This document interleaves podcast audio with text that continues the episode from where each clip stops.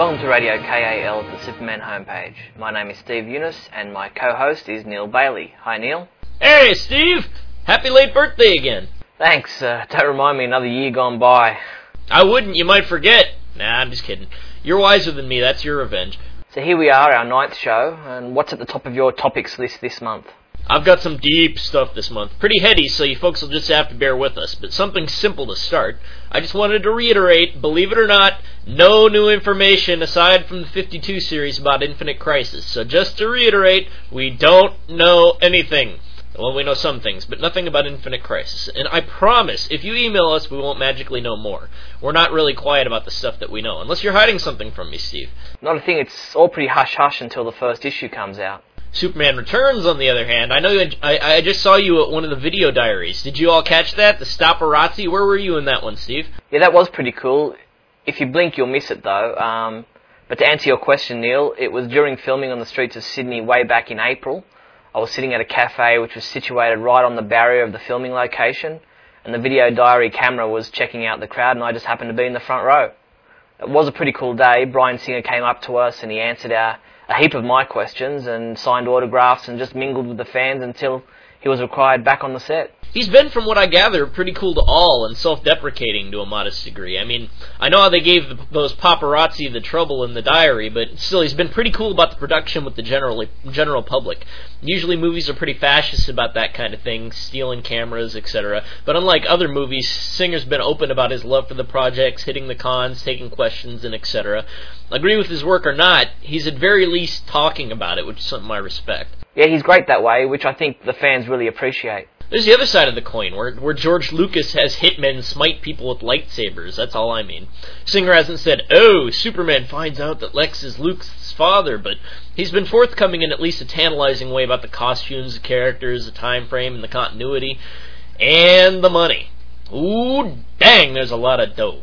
Lex Luthor doesn't have the budget for his own movie. And don't email say, don't email me saying that he has five million bucks because I know that. That's a joke, but Oh God, somebody save me. I know that. Yeah, on the face of it, it seemed like a lot of money, but what many people are forgetting is that the total sum takes into account the failed attempts at previous directors of previous films. Uh, that's what I've heard anyway. They never really fully disclosed this stuff during the production process, but $250 million US would probably be justified considering the grand scale and how many special effects they'll be doing. Anyway, I'm pretty sure, 100% sure actually, that they'll make that back in spades at the box office, not to mention merchandise. Yeah, I'm pretty sure the movie will make a ton of money, good or bad. It's like a Star Wars movie. It's a Superman movie. Granted, Superman 4 didn't make too much, but then every franchise dies after a, after a few movies when you get the first one that sucks. That doesn't stop the naysayers, though. I remember emailing you or IMing you saying, I bet someone says this is going to suck just like Waterworld because they both have the same budget. And lo and behold, within the first few comments, bingo. The Star Wars movies cost about half of what this movie is going to cost, so I'm not going to lie and say it's not a concern. But really, imagine hemming and hawing over that kind of thing with the Spider-Man movie or the X-Men movie, and some argue that they did and that it, it was detrimental. In this new wave of comic book movies, there's no there's no way at all, unless the story is beyond abominable, that, this will tank. Find Fantastic Four being an exception in that sense. Or if Singer comes out and says that he's an evil racist bent on world domination or something. That's about all I can think of. Yeah, I know I'm biased, but I don't see Superman Returns bombing. Actually, I seriously think it'll be one of the biggest movies of all time. I'm with you. Like it or love it, I totally think that's what's going to happen. There are certain movies which are sure things. It's part of the reason why we all have horrible remakes and sequels in Hollywood ad infinitum.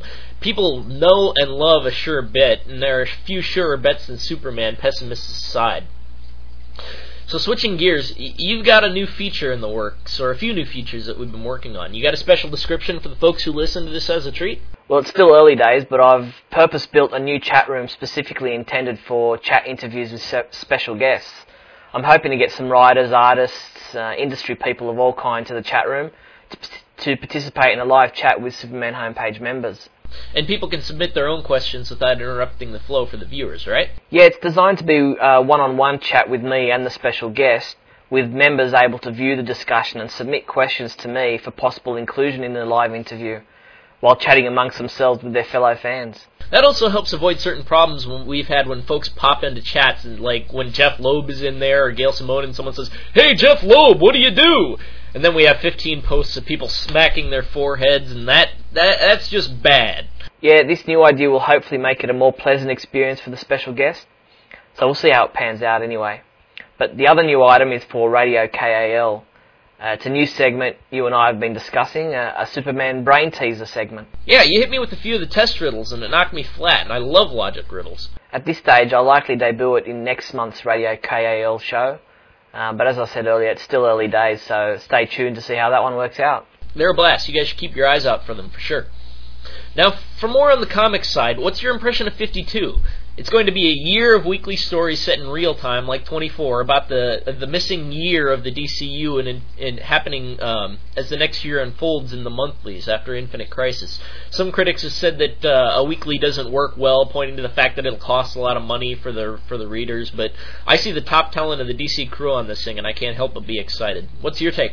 Yeah, beyond that, I haven't read much more about it. Uh, I think it will be an interesting exercise it'll be tough on the creators. I mean, they sometimes struggle to get a monthly issue out on time, so I can't imagine the logistical nightmares involved with getting a weekly title out on time. But more power to them. Um, it's got people talking, and I think they'll have people buying it just because of the novelty factor. Are you going to pay two dollars a week for fifty-two weeks? I will. I'm just playing devil's advocate. That's the chief complaint I've heard. Yeah, the hip pocket won't like it much, but what are you going to do? Uh, DC knows how to hook us. Yeah, and chances are if you can't afford a book a week, you're not reading many comics anyway, so you probably won't be big on these huge crossovers anyway. Which brings us to the heady topic fair weather event fans and how to regard the way they shape some of the comics we read, among other topics. I was just noticing, and I figured it might be good to talk about a trend and an ideal in comics. I first noticed it in Lex Luthor Man of Steel, which you may know I, I reviewed very negatively to put it all on the table here. But I was reading that book and I said to myself, this is not the Lex Luthor I know. Yes, he, he was on characters in way, eh, on character in ways, especially in his hatred for Superman and the dialogue surrounding that. But we go from ex-president Luthor to the early days of Luthor and or the days of Luthor after he became president somehow. Out of continuity, in other words. Basically, the story was an excuse to characterize in a way that was kind of marketable, and I'm not sure if that was intentional or not, but it was pretty obviously an excuse to make Lex cool again. And the people who think he's a yeah man wouldn't go for that kind of thing, or the people who maybe like the President Luthor story wouldn't necessarily go for that story.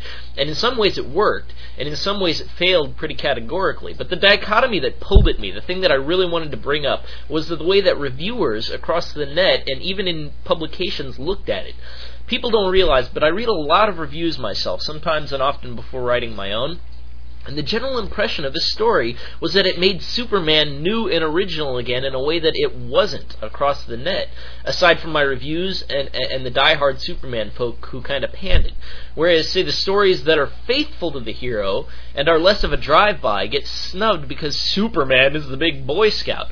This I believe, contributes to the impression that Superman needs to be this roaring automaton with red eyes who hates what he is. A Marvel hero in a sense, and Lex Luthor, Man of Steel, taps into that fan base that wants that wants that, along with the people who like to see evil Lex. And from a reviewer's perspective, that is what I see as the reason why it receives such a rave reviews from the general media along with For Tomorrow. So the question being, and, and the question that that brings up with me is, where does style and popularity intercede with what is traditionally best for the character, or at least understood? Wow, thought about it much?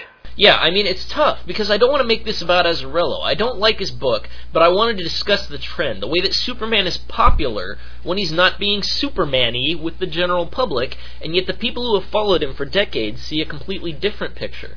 And I want to discuss how that relates to both the business and the intent. Meaning, they're supposed to make money, but they're also supposed to hold up a tradition. Like Jimmy. In a recent comic book, he appeared with long hair and without freckles. If Superman is violent, hates what he does, and looks evil, is that the still Superman that we're seeing? And more to the point, if this is what the popular public wants, and if DC is about the bottom line, what will stop Superman from being subsumed in this? The same could be said for the TV show Smallville. Uh, but we'll leave that one until next month's show. I'm really looking forward to ripping and tearing with certain issues on that side of things. Yeah, and I'm not going to cough and throw Clark having sex into the middle of that cough. Next topic. That's about all I had. I just mainly wanted to kind of bring that up because it was really dragging me down lately. I mean, I'm trying to put a few comics out there myself, self-publishing and all, and I was just thinking about the ramifications of the popular desire over the nobility intent and intent of character. Uh, and and how that pertains to fart jokes. But at any rate, I know Superman will pull through. There's always someone out there who can see that uh, see through that murk and produce a good story. I just wonder sometimes why the oddest things appeal and catch the public eye. Why violence is more important in some respects than a good story. And that's a generalization, but it's still something that's good to talk about and think about. So anyway, what's the, what's the sound for this month, Steve? Ah, yes, the super secret soundbite competition. Only one thing alive with less than four legs can hear this frequency, Superman, and that's you. Last month we had yet another season 1 Lois and Clark sound, and a whopping 30 people guessed that the sound came from the 18th episode called Batman.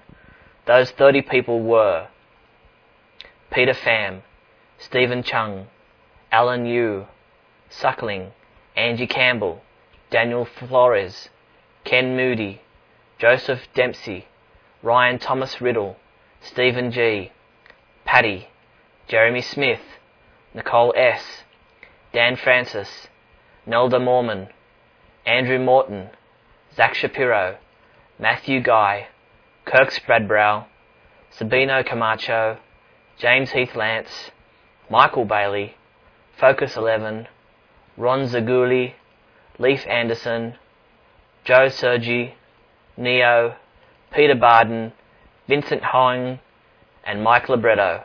Congratulations, guys. 30 people. That's just a ton. It is, so I guess I've got to make it a lot harder again. I'm sticking with the Lois and Clark episodes for another month, so here it is, this month's Lois and Clark Super Secret Soundbite. Well, your job ain't gonna be worth the sweat flying off an Elvis imitator if you end up dead. I got it! That's from uh, Shattered.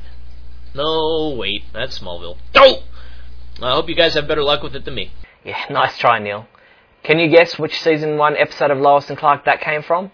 If you can, use the Super Secret Soundbite competition entry form found on the Radio KAL webpage and send your entry in. If you guess it correctly, I'll read out your name in next month's episode of Radio KAL. Or, alternatively, you can send a hundred bucks to me. Kidding. Okay, time for the new teaser trailer for the latest chapter of Superman the Last Son of Krypton audio drama. A powerful new foe. Great Rao, he's strong. You saved me! Run! A return to action. Clark doesn't look like he's faring too well. I've got to get out there. I don't think that's going to be enough. A startling discovery. Maybe I should get a few shots of that Kryptonian battle suit before it's too late. Wait, someone's in there. And a timely reunion. Lois? Issue 9 of Superman, The Last Son of Krypton debuts September 28, 2005 at supermanhomepage.com.